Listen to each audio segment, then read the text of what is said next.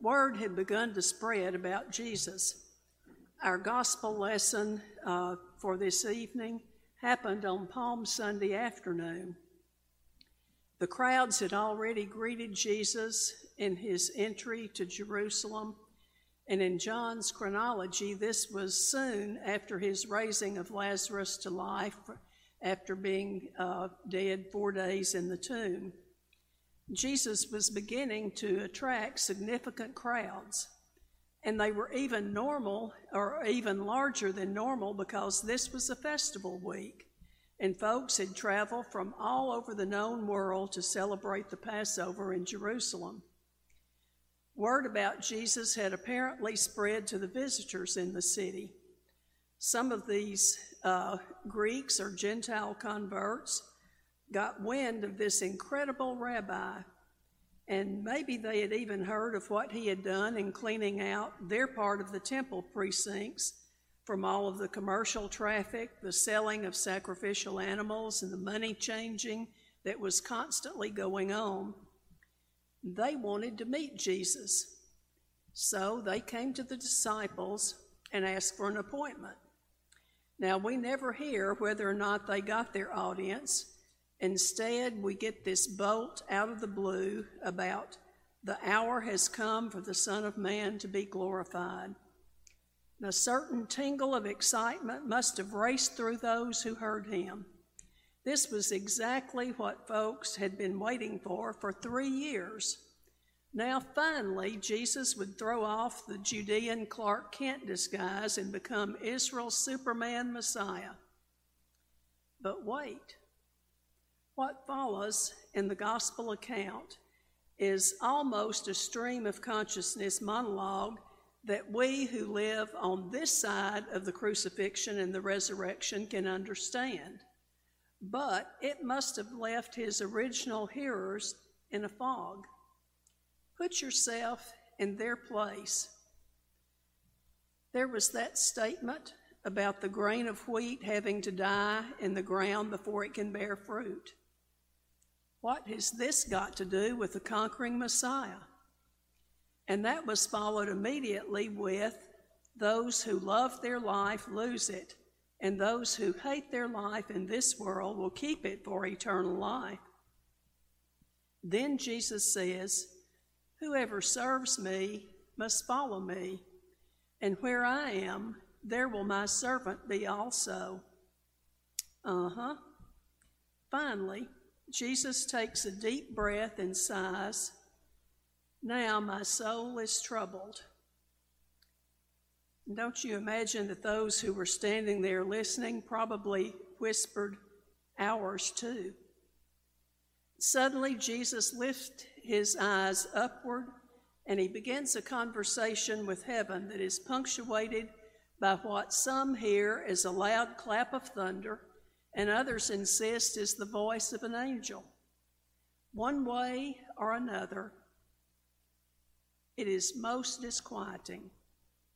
And finally, Jesus said, I, when I am lifted up from the earth, will draw all people to myself. Now, you and I can know what he's talking about, but you can be sure that those who first heard him were confused. Notice something confused or not, they stayed.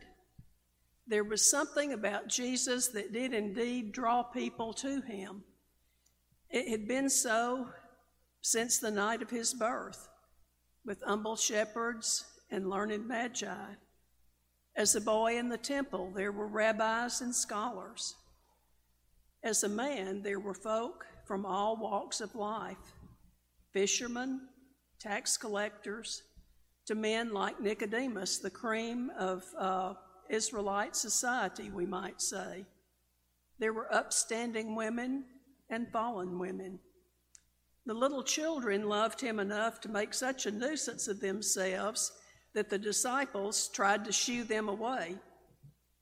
Even a hard bitten Roman governor would be mesmerized enough by him to disavow any blame for his execution. Why were people so attracted to Jesus? He came from no family of influence. He had no money. What was it? Was it the miracles? It might have been, because there are always some who want to see a magic show. But on a deeper level, what Jesus must have embodied for folks was a sense of hope. The same kind of hope that ancient Judah felt when they heard the words of Jeremiah The time is coming, says the Lord. In other words, you can take this to the bank a new covenant. Peggy preached about the new covenant in relation to this same uh, passage a couple of uh, Sunday ago. I will put my law in their minds and I will write it on their hearts. This one will be automatic. There's no way for us to blow it. And I will be their God, and they will be my people. Several years ago, a school teacher accepted a volunteer position of visiting and teaching children who were uh, patients in a large city hospital. One day the phone rang and she received her first assignment as a new volunteer. She took his name and his room number and was told by his teacher that the boy was studying nouns and adverbs in his class before he was hospitalized. And it wasn't until the visiting teacher got outside the boy's hospital room that she realized he was a patient in the hospital's burn unit. She was prepared to teach English grammar, but she was not prepared to witness the horrible look and smell of badly burned human flesh. She was not prepared to see a boy in great pain either. She wanted to hold her nose to turn and to leave faster than she came. But she couldn't just walk away. So she clumsily stammered over to his bedside and she simply said, I am the hospital teacher, and your teacher sent me to help you with your nouns and adverbs. The next morning, the nurse from the burn unit asked her, What did you do to that boy? And the teacher began to apologize profusely, but before she could finish, the nurse interrupted her. You don't understand. We've been really worried about him. His condition has been deteriorating over the past few days because he had cle- completely given up hope. But ever since you were here uh, with him yesterday, his whole attitude has changed, and he's fighting back and responding to treatment. It's as though he decided to live. When the nurse questioned him about it, the boy said, I figured I was doomed, that I was going to die until I saw that teacher.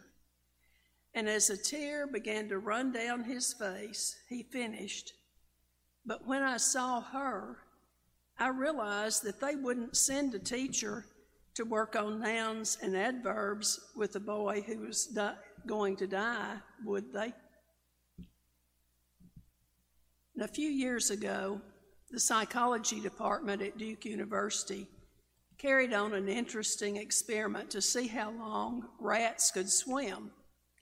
In one container, they placed a rat for whom there was no possibility of escape. He swam for a few moments and then he ducked his head to drown. And in the other container, they made the hope of escape possible for the rat. And the rat swam for several hours before drowning. The conclusion of this experiment was just the opposite of our common conclusion. We usually say, as long as there is life, there is hope. But the Duke experiment proved as long as there is hope, there is life. If we read the newspaper or watch the evening news, we might feel like we're living in a world that's devoid of hope. Wars, natural disasters, the pandemic, the racial discord that we hear and see about, shootings, one right after another. And add to that the countless homes where dreams are crushed down and aspirations are snuffed out each day. And we wonder how anyone survives in this life.